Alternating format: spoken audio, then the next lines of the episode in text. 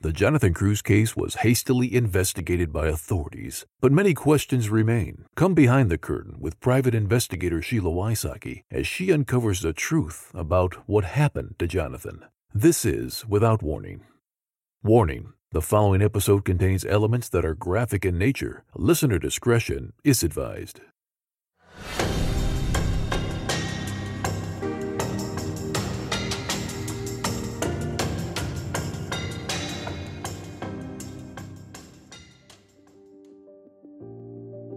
What did you think of Karen Petree's episode? Did she appear to know more than what she was testifying to? Did she contradict herself? Join my Patreon group to discuss this case in detail. In this episode, I will be discussing the day's event leading up to Jonathan's death. By all accounts, Jonathan was a stable, happy young man with a loving family and friends. The only witness present was the girlfriend he had broken up with the same day after Jonathan concluded that her extreme jealousy was way too much to tolerate. Usually, in an investigation, you go back a few days. What did Jonathan do? Who did Jonathan see? Where did Jonathan go? Investigators want to get an idea about his state of mind. Did anyone notice changes in him? Where would an investigator start? I started at his work, Concentra.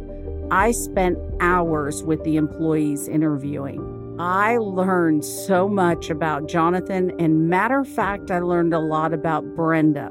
Story after story, their relationship was unmasked. The consensus was that Jonathan was in a good mood, but he had pain in his shoulder. Jonathan had to leave and go to the doctor about his shoulder. Jonathan's medical report lists, quote, pain with cross-body adduction, end of quote. I asked Kirsten, a Patreon member, to explain what that means. Basically, the way it started is he had shoulder pain. So, to address the shoulder pain, they did a cross-body adduction test and that test then determined he, yes, he has pain in his AC joint in his shoulder. So then from that test, then they can pinpoint where in his shoulder he has pain. And then that's how they figured out it's his bursa, well, his subdeltoid bursa tenderness, tenderness in the deltoid, and tenderness in the trap, which is right here. Which is the neck area and the shoulder. Yeah, and the shoulder muscle. So it's his right side, correct? Yes. All right. And one of the things that is in his records is that they gave him a steroid shot. Mm-hmm. How long does a steroid shot take before you can start moving without pain? Steroid shots are not instant. They normally take like a little bit to start working. So you definitely have to, it's a waiting game. And it's not perfect. Like there, it'll start it'll kick in for everyone at this date like it's kind of different for everyone. Could he in his right hand hold the gun pointing the way it was in that position and not and and be okay? It would definitely make it painful because the way he would have to hold it would be the exact way they were doing the tests to test for pain in that joint. And he has he tested positive for that test. So just a theory. If you were going to kill yourself would you put yourself in pain on top of pain? No not at all. Those are the most up to date medical reports. It has his medication listed none. Past history none. I mean why wouldn't you have gotten that as a police officer? Yeah. It just it's frustrating to me. Especially because he had to hold the gun across his body which is would have caused the most pain for him. Seeing the doctor that day gave us a gift. Jonathan gave his medical history to this doctor. His medical report with medications, Jonathan was not taking any, and his background didn't show any history of depression, was listed all in one place the Friday before he died. The day before his death, Jonathan wrote a very explicit email to his sister saying that Brenda was going to make him choose between his relationship with Brenda and his friendship with Emily. He wrote out all of his options and most likely results of each. He concluded with the thought that the relationship was doomed no matter what he did, and breaking up with Brenda right away would at least contain or limit the damage. Yes, the Coppell Police Department have the text messages. Later that same day, he told Danny, his sister, in person that he has decided to end the relationship and it would happen within the next few days. Danny felt that that was a courtesy to her as she considered Brenda to be one of her best friends at the time. The day of his death, Jonathan had lunch with his friend Emily and her boyfriend Jacob, who also was Jonathan's roommate in college. When Brenda, who was not there, became aware that he was in Emily's company, she became enraged. She called and texted so incessantly that Jonathan eventually turned off his phone. Before he did that, however, Brenda insisted on speaking to Emily. She called her a quote, disrespectful little girl for hugging my man, end of quote. Let's take a moment and remember the hug had been approximately three months earlier and Jonathan had not seen Emily even once between that time and the day of his death. So tell me about that morning. Okay, we were at the restaurant. and Jonathan had just told me and Jacob about how Brenda felt about me specifically, um, and I was really taken aback by it during that time. She, I was texting him, um, and then proceeded to call him. He talked to her on the phone, then he took his phone and actually he took his phone and went like this and said, She wants to talk to you. And I said to him, I'm sorry in advance. then he handed the phone over to me. Um, and Brenda asked me if Jonathan had told her anything about me. And I said, No. And then John looked at me and he said, No, it's okay. You can tell her. Um, so then I said to her, Yeah, you know, Jonathan told me that you don't like me. And then she started just being irate and crazy and screaming out the phone that you're a disrespectful little girl for hugging my man. He was talking to me about how it's offensive. Brenda felt like it was offensive that I hugged him. And he was trying to explain to me that that was a part of her culture and that she was from the inner cities of Mexico and um, that her family had ties to the cartel. Um, you know, in that sense, he started talking about that there was no rational fighting with her. I'm going to pause for a moment for a commercial break.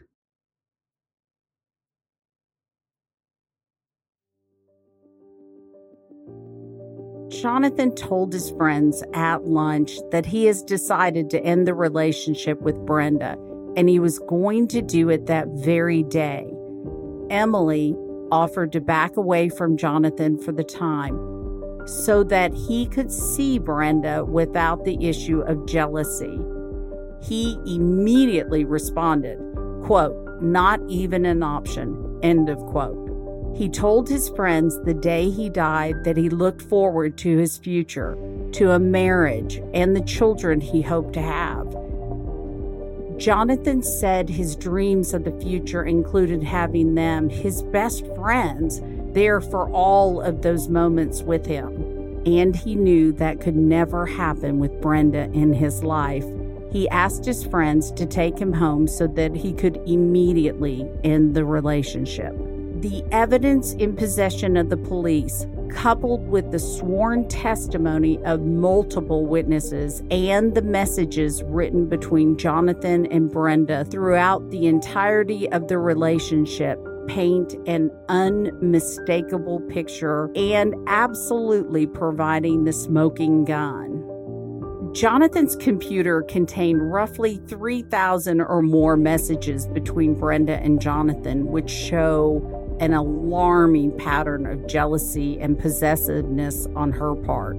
Throughout the three month long relationship, there was an ongoing issue about Jonathan's friendship with Emily, who had made the mistake of hugging Jonathan the first time and only time Brenda met her. Brenda spent the rest of the relationship hounding Jonathan about Emily, trying to get him to agree to end any contact with her. She referred to her in one message as the bitch you love. In those messages, there also included arguments caused by Brenda having gone through the post on Jonathan's Facebook and becoming angry about him having been kind to and giving gifts to old girlfriends during his relationship with them. These are the arguments started by Brenda having gone through Jonathan's Facebook and counted how many times certain females clicked like to things on his page. There is also evidence of her having told him in advance that she did not want him to say happy birthday on Facebook to a female that she had noted had an upcoming birthday and checking up on him to make sure he didn't. On more than one occasion, she accused him of putting special limits on her ability to view his page or for her friends to see things she posted on his page. There are arguments about him referring to females in his life by nicknames. She required him to speak of them only by their full given first names. Emily could not be M. Jacqueline could not be Jackie. The following information was gathered by my investigation. Before you ask the question, do the police have this information? Quick little story. Mr. Crews called the police department when I gathered all the information and asked for the police to meet with me so I could turn over the information to them. You already know what happened. The police never met with me or my investigator. We did get a phone call from a detective camp who said the investigation was open but not active. And no, he didn't want our information. I'm going to put this on repeat because once again, the Crews family had to pay for an investigation. They also had to pay for an attorney, Tom Shaw, to come on board. Through interviews and depositions taken under oath, there have emerged no less than six different versions of what happened in that bedroom that night you will find that they all differ even further from one another in detail. Two people stated in depositions that Brenda told them Jonathan shot himself in the head. One of them was told that Jonathan was standing up playing around with a gun and shot himself accidentally.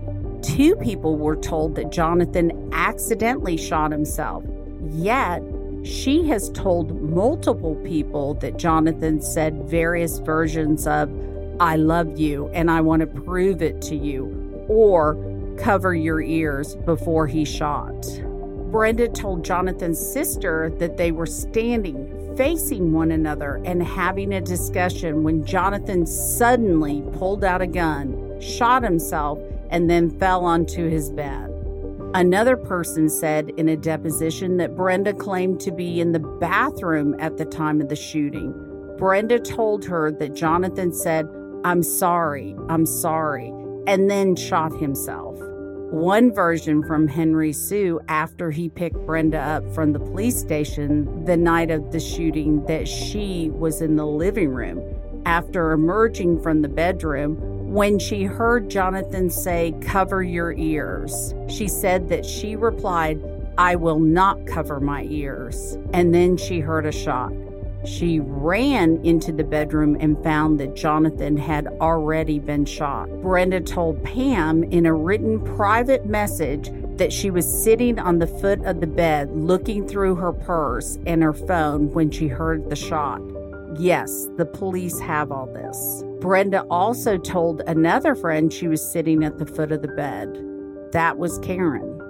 She told the police that she had been sitting on the floor at the foot of the bed when the shot occurred. Additionally, there still may be evidence that needs to be tested.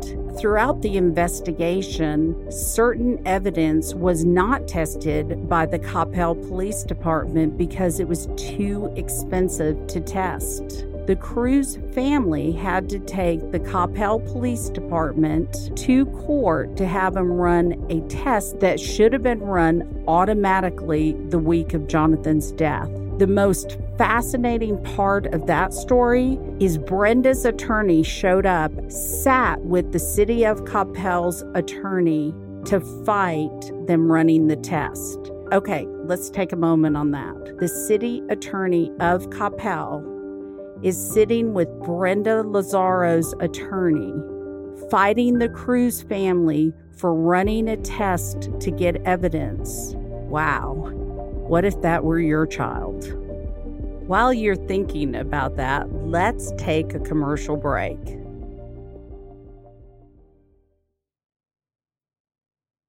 It's estimated that at any given time, there are up to 90,000 missing persons, and that's just in the United States.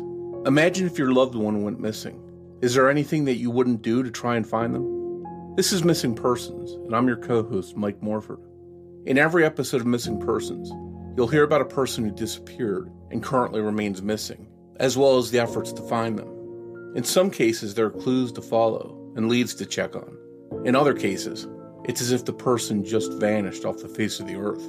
In each episode, you'll hear from someone that's desperately searching for that missing person and whether they've been looking for 30 days or 30 years, the struggle to find answers is real. Will you join us and become part of the search for answers in these cases? If so, search for and subscribe to Missing Persons wherever you listen to podcasts. There are dozens of episodes available to binge on right now, and new episodes come out every other Saturday.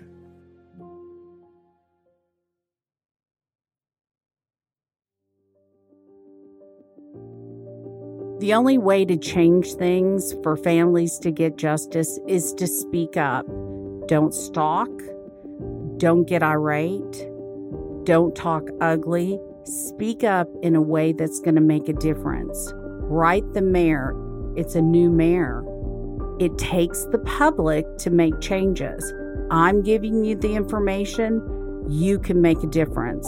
The last shocking statement that was said to the family and friends of Jonathan, Jonathan's parents, and one of Jonathan's good friends were told on multiple occasions by the Coppell police that they feel that this is the kind of crime that she may one day repeat. Here are some takeaways from the public information received and also the police reports. There was a search warrant that was sworn out the day after the murder, alleging that Brenda Lazzaro committed murder. The gun used to kill him was listed as, quote, murder weapon, end of quote. Jonathan was right handed, but shot in the left side of his body at a severe angle. It is somewhere between extremely unlikely and impossible that Jonathan could have even made the shot at all with his right hand. In fact, the police told the family that Jonathan's right hand had been ruled out as making the shot due to the severe angle. There was no gunshot residue on Jonathan's left hand, so the left hand must also be ruled out. Physical evidence shows that the butt of the gun was facing the floor at the time of the shot, which may make the difference between extremely unlikely and impossible for Jonathan's reach. But interestingly, in the exact angle that would naturally occur if somebody stood beside the bed and shot into his body. Gunshot residue was present on both the palms and back of both of Brenda's hands, as well as the cuffs and front of her sweatshirt. Isn't that consistent with somebody having shot a gun using both hands, as women tend to do? Statistically, men tend to shoot themselves in the head and rarely shoot themselves in the body. When it does happen in the body, it is directly into the chest over the heart Jonathan was shot to the left side, two inches below his left nipple. As the officer said, nobody shoots himself in the flank. There is a pillow seen in the crime scene laying across the bottom of Jonathan's bedroom door. Was it placed there to muffle the sound of a premeditated shot? Blood was present underneath the inside doorknob of Jonathan's bedroom, meaning somebody with a lot of blood on their hands opened the closed bedroom door. The closed bedroom door is significant because, in several of the accounts, Brenda is the last person to enter the bedroom that night, while Jonathan remained in bed. A neighbor heard the gunshot and told police and also testified in a deposition that the shot occurred so long before the attempt to get help 20 to possibly 30 minutes that she concluded on her own that something was wrong and that Brenda was probably the shooter. The same witness testified in a deposition that when Brenda knocked on her door looking for help, as instructed by the 911 operator, she looked through the peephole, saw that Brenda was not crying. Paramedics noted on arrival that the level of blood loss indicated at least a 30 minute lapse between the shot and their arrival. The magazine to Jonathan's gun, which he kept loaded with a magazine in and was witnessed by a friend to be loaded the same day, was removed from the gun and found hidden hidden in the tie drawer under his ties by police. Anthony Maurer made note of that in his report. Jonathan's cell phone, which is his custom to charge on his nightstand each night, was found by police stuffed between the mattress and box spring of his bed.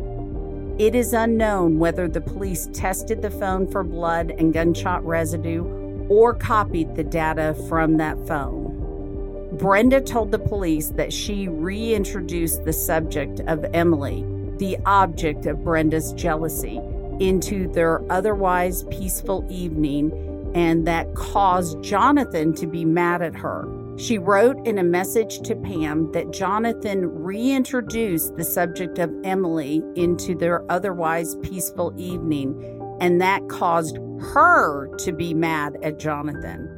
Don't you think in such a situation it would not be hard to remember whether you're the one mad or Jonathan was the one mad? That is the kind of details that set the dynamics for the entire situation. I'm going to pause for a moment for a commercial break.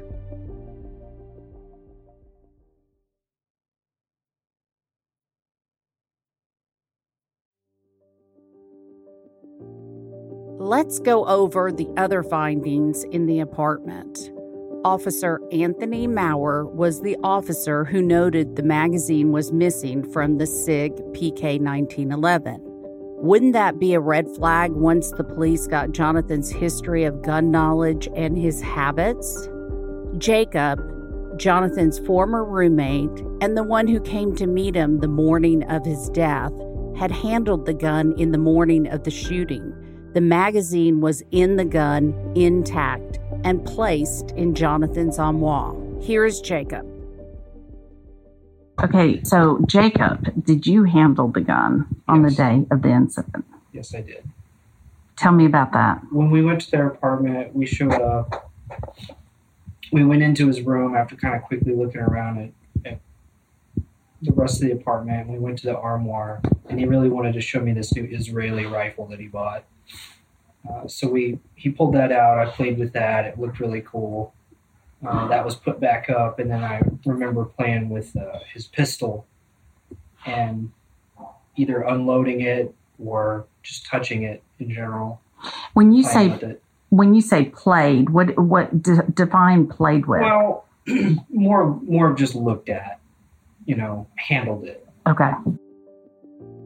Jonathan Crews was shot in bed, dressed for sleep, and tucked under his covers. The police officer and the EMT observed Jonathan was laying in the bed with the covers up to his waist. So one has to wonder if someone was going to shoot themselves, would they shoot themselves and then get into bed and pull the covers up to their waist? Jonathan's right arm was laying across his chest and his left arm hanging off the bed towards the floor. The most shocking discovery was where the phone was located between the mattress and box spring. Dot, dot, dot. Broken. Officer Anthony Maurer was the one who discovered the phone between the mattress and box spring. Once Pam Crews called me with that information, I asked Emily if the phone was broken. Here is her response Emily, when you were on the phone, was it broken? No. When Jonathan handed me the phone, it was not broken. The police officer, Anthony Maurer, wrote many of the reports the night of Jonathan's death. Officer Anthony Maurer made many observations that were assumptions based on what Anthony Maurer thought and no factual basis. Anthony Maurer was the one that suggested Jonathan put his phone between the mattress and box spring. Based on what? There were two people in that room. Where did Officer Anthony Maurer get his information? Brenda? Do you think Brenda might have something to lose? Brenda was also the one that gave Anthony Maurer the information saying that Jonathan was not taking his antidepressants. When we know, in fact, Jonathan was not on antidepressants. However, Officer Anthony Maurer put that in his report along with telling the medical examiner the same thing false information. He attributed that information to the father, a conversation that never took place. These are the sloppy reports that take investigations down a different path. Is it incompetence or corruption? When the report was filed, no investigation was done. The Crews family have spent their life savings to get an investigation. The Coppell Police Department have refused the new information. The Coppell City Attorney fought in court for the police not to run a basic gun test to see how far the gun was from Jonathan when it was shot. A simple investigative test. A test that should have been done the week of Jonathan's death. Just imagine the Crews parents sitting in court while the Coppell city attorney, I believe is Robert Hager, and Brenda's attorney join forces to refuse that basic right. Coppell police have told the family that the test could not be run because of the costs. Luckily, the media was in the courtroom to capture the behavior of the attorneys. The Crews family are spending every dime of their savings to pay for an investigation, and they continue to pay their taxes in Coppell, only to be the voice for Jonathan. The Coppell Police Department have turned away help from the Texas Rangers and one of the last district attorney's investigators. The question is what are the Coppell police hiding? The physical evidence with the bullet in the mattress, the through and through in Jonathan moving out of the bed, and the trajectory of the bullet would lead someone who has physical evidence background in homicide to believe that Jonathan did not hold that gun and shoot himself. How do I know? I have a group of investigators that spent hours reenacting every possible scenario told by Brenda using the Faro machine to get an accurate account of what happened based on physical evidence. It's all science. Science doesn't lie, people do. The Crews family had been told by officers that, quote, everybody who looks at the case has reached the same conclusion, end of quote. But they just need a, quote, smoking gun in order to prosecute. The police told John and Pam more than once that in Dallas County it is very difficult to get a case prosecuted. That if it had been in another county, there would have already been an arrest. This is where I agree with the Coppell Police Department. It would be very difficult to get this case prosecuted based on their investigation, reports, lack of returning phone calls, lack of interviewing witnesses, lack of gun testing, fighting the family in court to do the investigation. That makes it very hard to bring it to Dallas County District Attorney. Had they done their job, again, I go to the question is it incompetence or corruption? I want to leave you with one thought. Pam Crews, who is an inspiration to me, goes to the police station, sits in the parking lot, and prays for the police to reveal the truth. The same police department that fights her family in court to not test the gun. What else are they doing to the Crews family?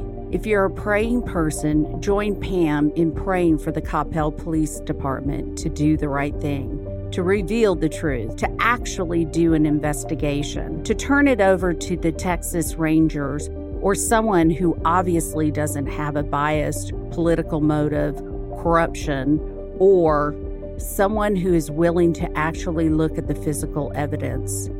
If you want to help the Crews family, reach out to the mayor politely, tell him what you think he should do Mayor Wes Mays is the new mayor. His phone number is 469 816 8567. Wes Mays was originally on the council. Matter of fact, he was on the council when Jonathan was shot. He was elected mayor 2021. He knows this case, and if he doesn't, Shame on him. Voices need to be heard in Coppell, Texas. Coppell Police Department could do better. I am a supporter of good police work. I am not a supporter of sloppy police work. Jonathan Crews case should have never happened this way. Never. And one has to ask, why did it?